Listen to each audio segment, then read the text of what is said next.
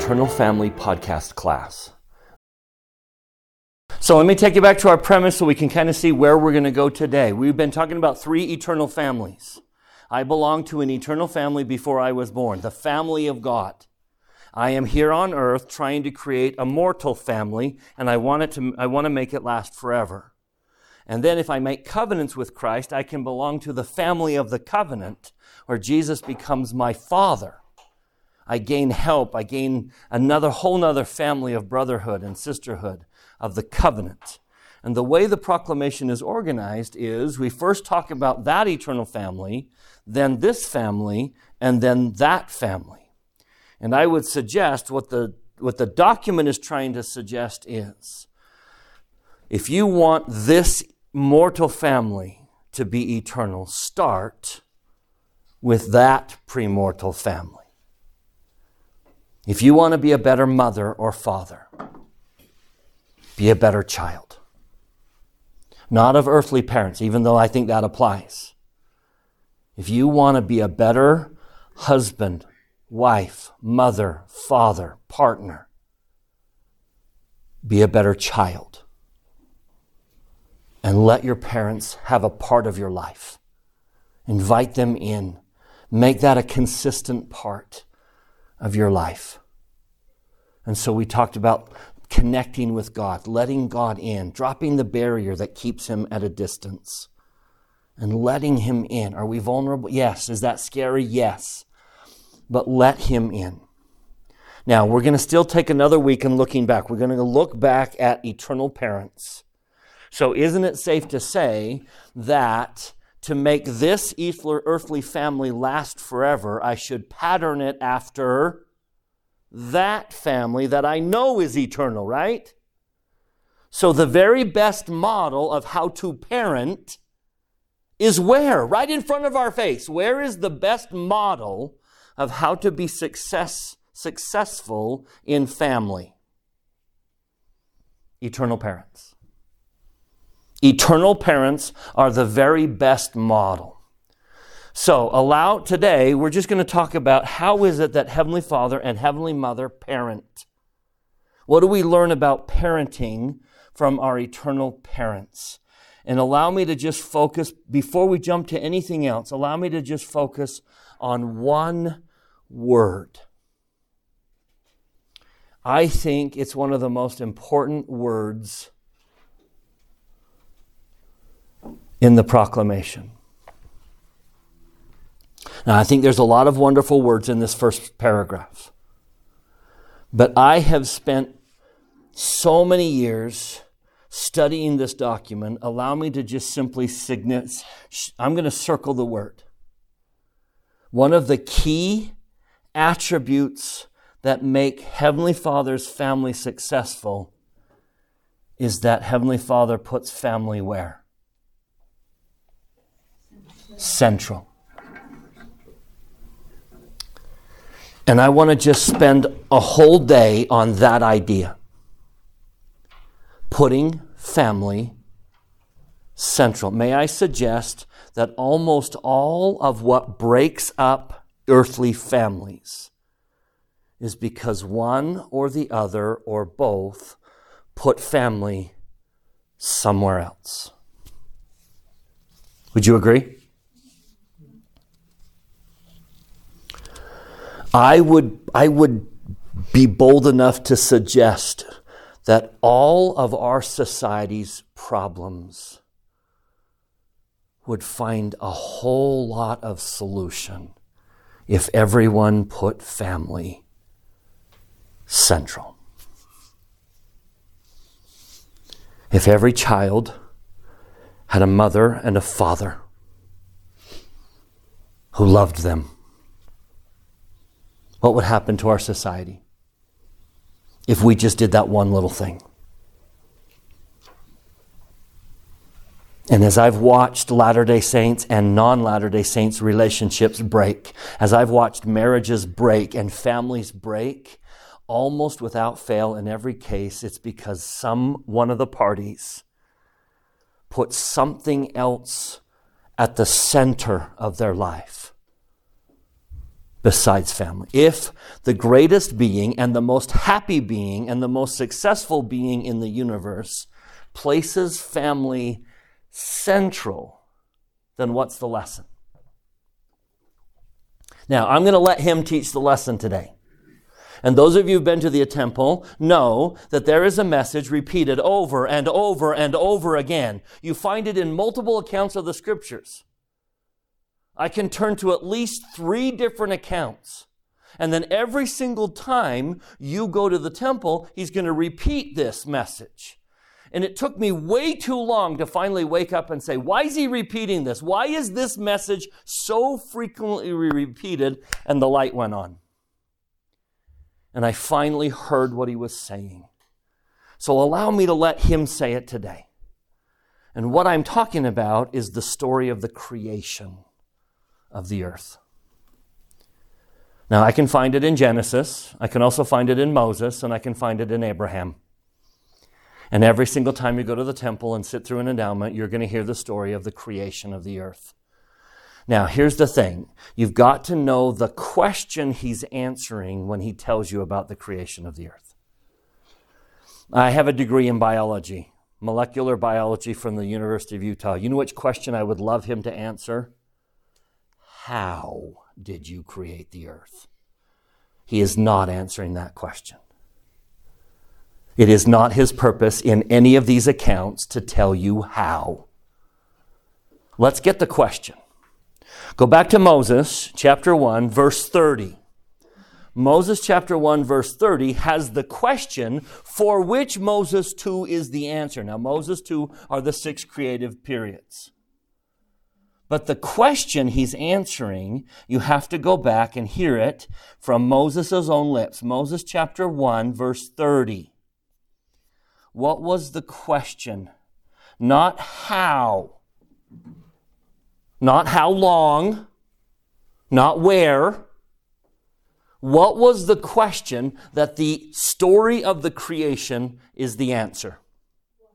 Why did you make this earth? Why is there an earth?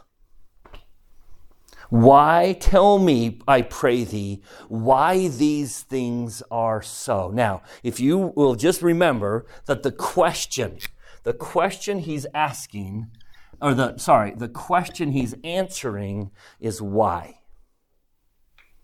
Now, I'm going to go through his answer and you see if you can tell me why did he make the earth. So now he's going to go through the six creative periods not in a scientific order. He's not explaining the science of it. He's explaining the purpose of it. So let's break it down into dates. All right, verses 1 through, I gotta, I can't show all of them. Oh, how's that? All right, here's day one. Day one is verse 2 through 5. Notice the morning and the night were the end of the first day. So, day number one, tell me what he creates.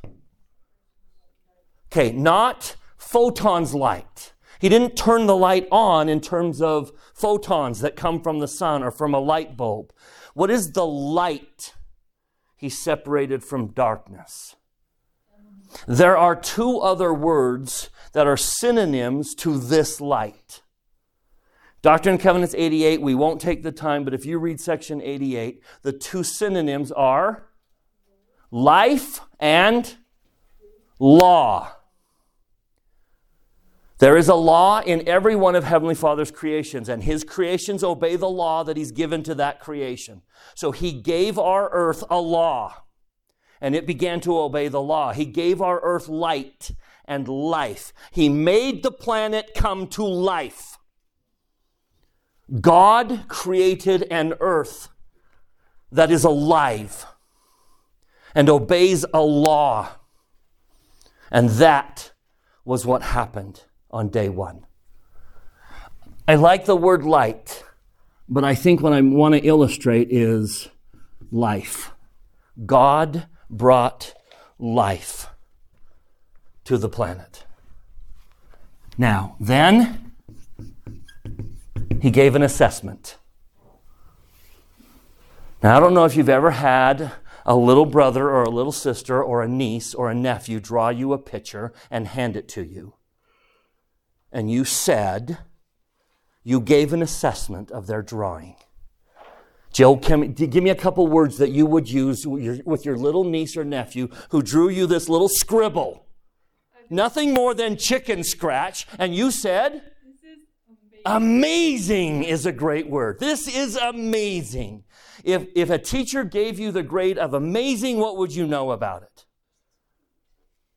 Now, what word does God use to describe giving life to a planet? It's good. Now, I don't know about you, but if a professor in college had written good on my paper, I would be disappointed. That's not the grade I was going for. I don't want good. Good is just mediocre. But what's he saying? Tell me what's the question? What's the question he's answering? Why did I create the earth? Tell me what he's starting to say. I brought life to a planet, and his attitude was check.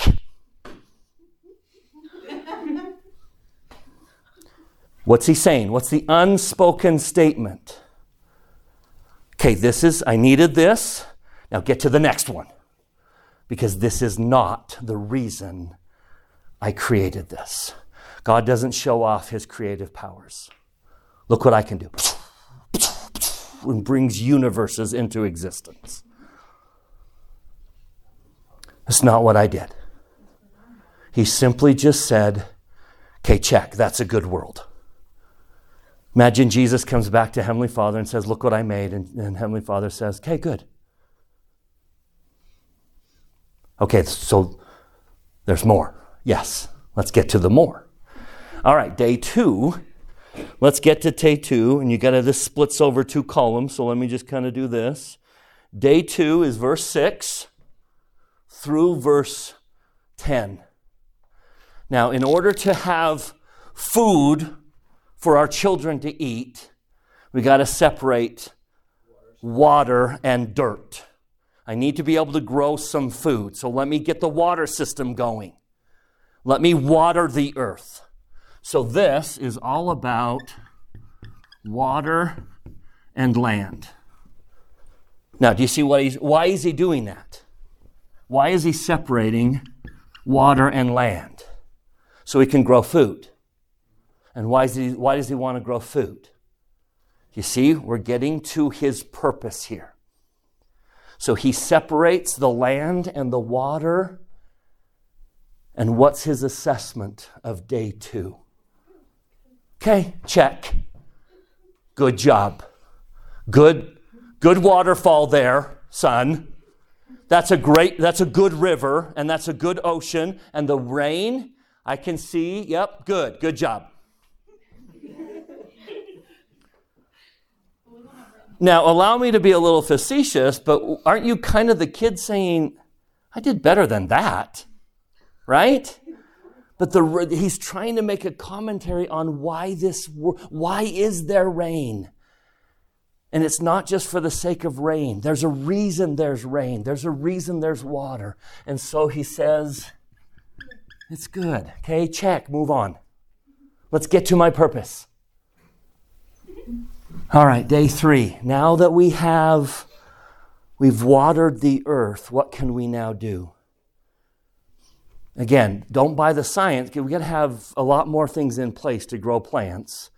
But he's not explaining how, he's just trying to teach why. So, day number three, let's start planting some food. I need food. And I need lots of variety because some of you are going to be allergic to wheat and milk. And some of you aren't going to like vegetables. So let me just plant a whole lot of variety. I'll throw some sugar in there. I'll grow some sugar. I'm going to grow plants. Now, if his purpose, if his purpose is to eat, then this is the culminating day. Now, allow me, I, I don't mean to be facetious. But I know a lot of people who live simply to eat. They live to eat. And Heavenly Father is trying to subtly say, that's not why I live. That's not at the center. I need plants. Yes. And so after planting, after, after all that, after the sugar and the vegetables and the incredible plants, what's his assessment of the day? Check. Good job. Now we have food. But that's not my purpose. The food is leading to my purpose. I needed rain for food, and I need food to get to my ultimate purpose. All right, now we can't really have all that we need without seasons. So we got to tilt the earth a little bit and rotate it around the sun and have it dark half the day and light half the day. And we got to have winter where everything dies and summer and spring where everything grows. And so day four, he puts this planet into orbit. And he orbits it around the sun. And there's two great lights. There's a light to rule the day. There's a light to rule the night. There's four seasons. We've got everything now in motion. And when he puts the earth, so sun, moon, stars, and his assessment is that's good. Check. Again, I'm just wondering if Jesus comes back saying, It's a pretty good sun. I think it's pretty great. I think we're doing a pretty good job with this earth. And my father just keeps saying,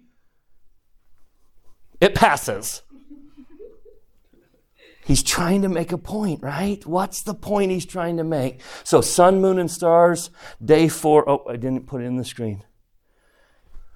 Day four, what's the assessment? It's good. Okay? It passes. But this isn't my purpose. All right, now day five, we get a necessary part of our existence. And I know you all agree that little dog of yours is just as much a part of your life as your child. And we can't live without them. And let's all admit it, we need to eat a few of them. And some of you may choose not to, and I understand that, but a lot of people choose to. And they are a necessary part for our benefit, for our companionship, for our comfort, for our work. They are a necessary part of our life. And so, day five, let's add all the animals we love and we need. And bugs and birds, fish, great whales. And after making animals, both food, companionship, all of the above, what's his assessment of day five? Here it is. He says it twice in day five. I love that. He says it at the end of day five, and then he says it almost as a summary of everything else. First, the assessment of day five. Okay, animals, good job. That is a good elephant. That's a good blue whale. That's a good ant. Good job on good job on the ants. And I'm just like, I think it's a really good ant. Do you know what that ant can carry? The blue whale can't. Not that, not in proportion to its size. Look at that ant. I wonder if the ant could carry the blue whale. And all I get is a good. This is incredible. But again, he knows the purpose, so I'm just being facetious, but you get the idea, right? This is not his purpose. Now we get to day six. Now, this is where those of you who've been to the temple need to pay close attention. Day one, day two, day three, day four, day five, he sends Jesus. Not on day six. Day six, he says, We will go down. Now, I this is not church doctrine. Don't, don't, I'm just, let me just. So here's the Father, and here's Jehovah, and we've got Michael, Adam, and he's been sending them down. Day six, we will go down. And you're probably thinking, this is the we. I would suggest to you, this is the we.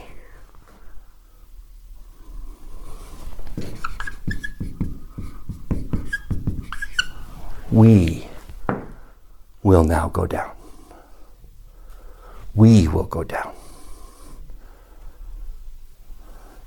You checked all the boxes that we now need, and we will go down. Notice he says in verse 26 Let us make man in our image, after our likeness. Now, what was he talking about? If you jump to if you jump to verse 27, I, God, created man in mine own image, in the image of mine only begotten created I him, male and female created I them. So who's the let us make man in our image? Unless there's a mother, how could we have had an Eve? Let us make them in our image. And what they made was a little bit deeper than a male and a female. I think verse 27 has to be seen as part of day six. I think verse 27 is significant. What? Sorry, verse 28.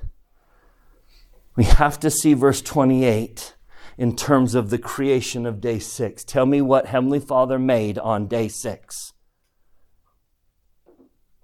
It doesn't use the word,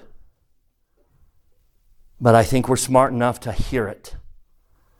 He made a male, he made a female, and then told them to be fruitful. Tell me what he made on day six a family. On day six, I'm going to erase it here. Let me erase this. On day six, he created a family. Now there's food for that family to eat. There's trees for them to build a house with. There's metal in the earth. They can make everything that they need. But what the crowning achievement of his creation was a family. And his assessment is very good.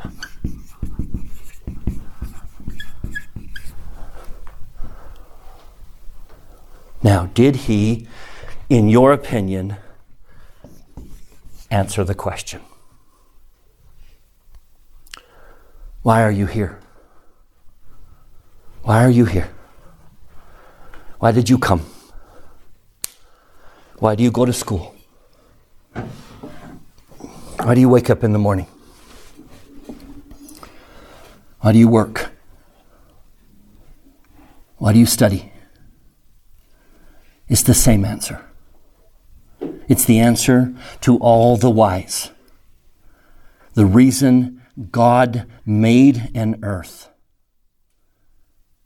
is to create families. Because he knew the greatest source of happiness for him and for us is family. Now, a couple second witnesses. Turn with me to the first the first received section of the Doctrine and Covenants. It's not section one. I'll give you a hint. It's not section one. Section one was received a year and a half after the church was organized at a conference to decide whether or not we should print the revelations. The Lord answered with section one, and in verse six of section one, called section one the preface. So put this first and print them. So what was the first section received? Section two. Joseph is 17 He's 17 when he receives section 2. The night Moroni comes. And tell me what Moroni said. According to the inspired version, this is different than Malachi's version. According to Moroni's version, Moroni said to Joseph, I'm going to send you Elijah. Now, does Elijah have anything to do with creating families? Not necessarily. Elijah has a lot to do with which does what? But why Elijah? Moses has Melchizedek priest, and he doesn't mention Moses. Why Elijah? Sealing. I'm going to, now that we've created the ability to create them, I'm now going to send the ability to save them. And what word does he use over and over again to describe this work? Great and marvelous. He uses that word over and over again. And I wonder if he's trying to say, being able to survive, good. Creating a family, very good. Saving that family is marvelous. Now, back to section two. After he says he's sending Elijah, who will turn the hearts of the fathers to the children so we can save the whole family, we got to read the end of verse, the, the end of section two. If I don't send Elijah, tell me what the Lord said to Joseph Smith. If I don't send Elijah, then this whole earth was a waste. Now, I know there's a terrestrial and a celestial kingdom, but what doesn't exist, according to our scriptures, in terrestrial and celestial kingdoms? Family. And I know that there was a part of the earth to get to the terrestrial, and that's, you know, some people just want terrestrial and some people just want celestial. But he says, if I don't send you Elijah, then this whole earth was what? A waste. Now, I can't speak for you. I'm only going to speak for me, but I will testify with every ounce of my soul that if my family doesn't end up sealed for eternity, my whole life and everything I did was a waste. Because there is no other happiness that will compare.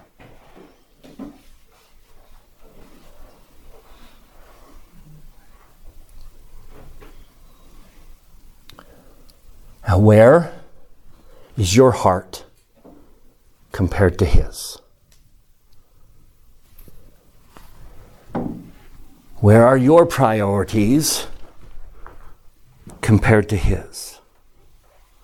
I spent a lot of time, when I was your age, I spent a lot of time being able to grow some plants and being able to eat them symbolically.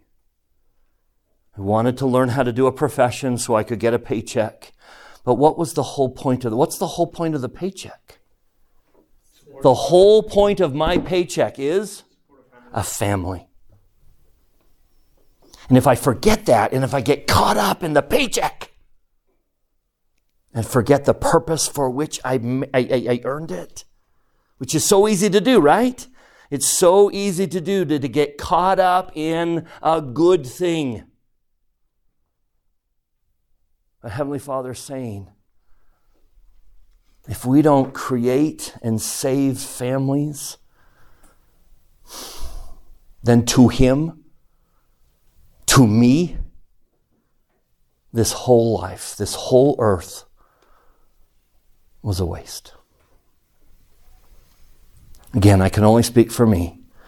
But if my family doesn't end up sealed for eternity, then my education and all the hours I put into it were a waste of time.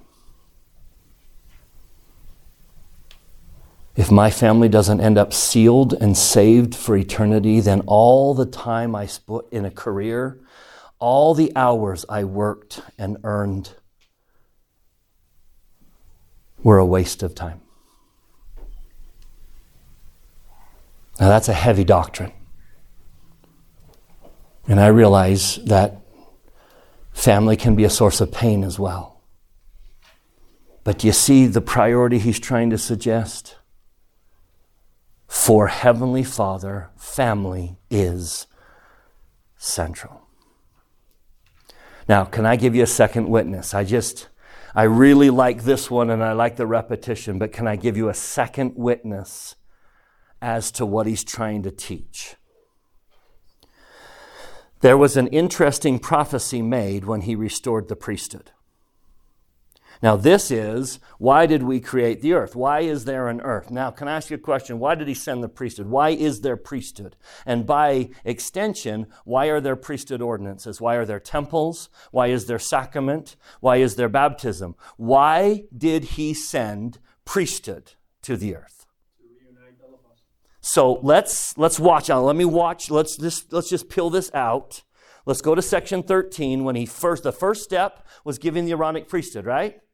So they're translating the gold plates. They read about baptism. Neither of them have been baptized. They go out to the banks of the Susquehanna River, which, by the way, the church re- just redid a beautiful monument to the restoration of the Aaronic priesthood in Pennsylvania. You should go see it. So they go out to the banks of the Susquehanna River, and John the Baptist shows up and confers the priesthood upon them, the Aaronic priesthood. In so doing, section 13, he makes a prophecy. And he says, let's read it. Doctrine and Covenant, section 13, is the restoration of the Aaronic priesthood. And I confer upon you the priesthood of Aaron. Here are the keys. Now, notice this. This priesthood shall never be taken again from the earth. Now, Joseph's going to use the word until. Joseph's going to say, I will make sure there is no apostasy. This is a significant prophecy. There will not be another apostasy until this happens. I restored the priesthood, and it won't go away until. Now, he uses some keywords. Let me write the keywords. So who's going to be who's going to do it? Who's going to be involved here? Sons of Aaron. Okay, sons of Aaron are going to do what? Son, or sons of Levi, sorry. He's going to add Aaron later. We'll stick with the. Sorry, I'm jumping ahead. Sons of Levi are going to do what? Love. Sons of Levi are going to offer an offering. Sons of Levi are going to offer an offering, and it has to be done in righteousness. Okay, those are the three pieces we have so far at the restoration of the Aaronic priesthood. The sons of Levi, someday. Now, there won't be an apostasy. The, the priesthood will not be taken away until this happens. Now, Oliver uses a different word. I don't know if they heard it differently. I can't explain why Oliver used a different word.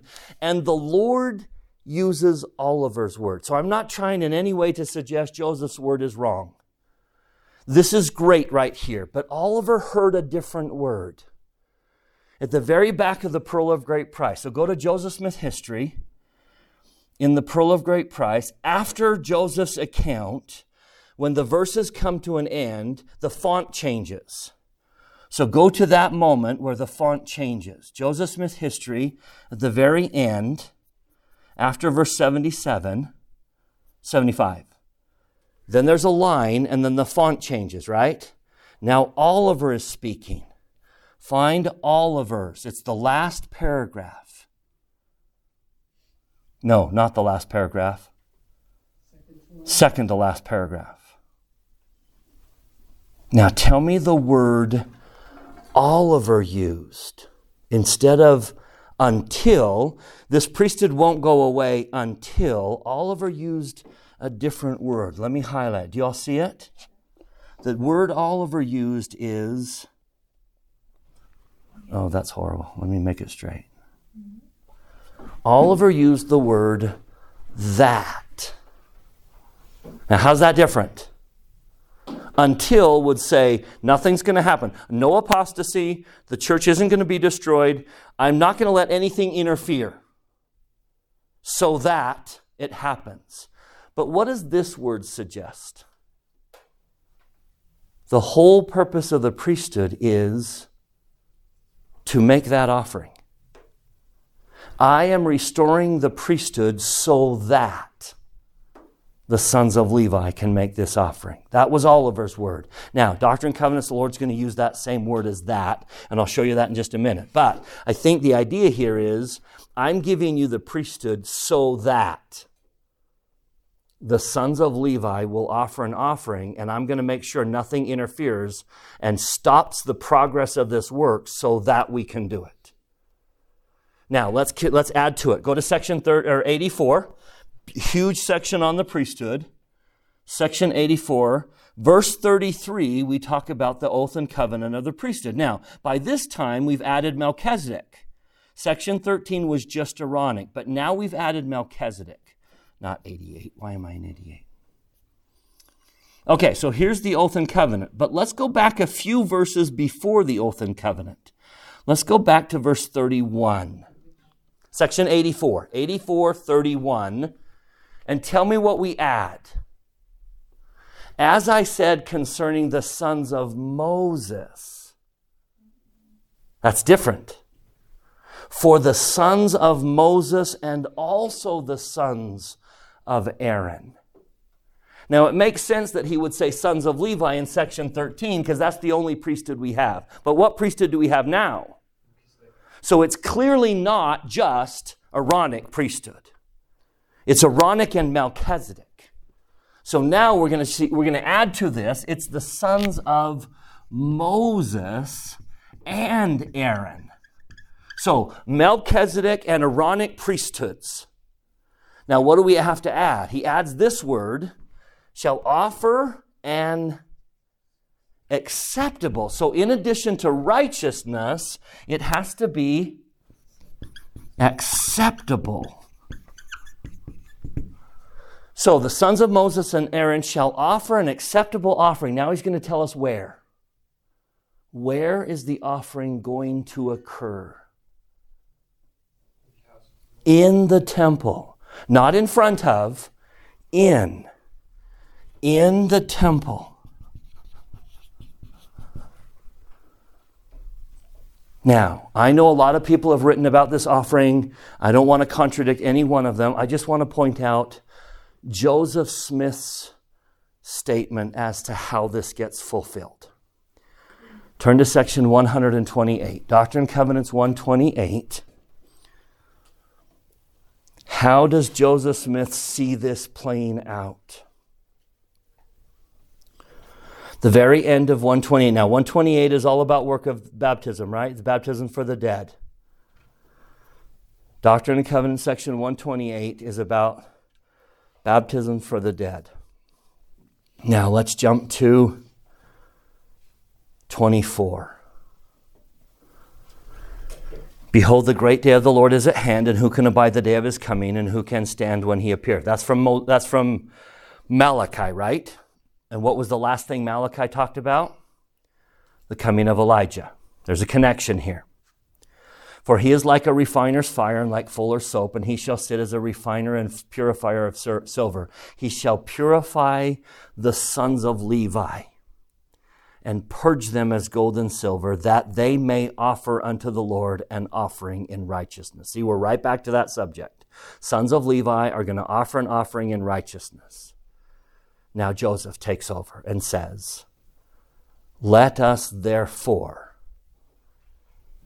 as a church and as a people. So, who's going to make the offering? It is not holders of the priesthood. This is not limited to holders of the priesthood. It's all of us using the ordinances of the priesthood. Let us as a church and as a people and as Latter day Saints offer unto the Lord an offering in righteousness. Now, what does he see is the offering? What does Joseph Smith see as the entire reason the priesthood was restored?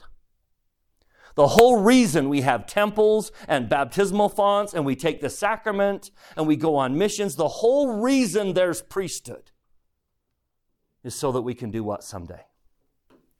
Hand the Lord a book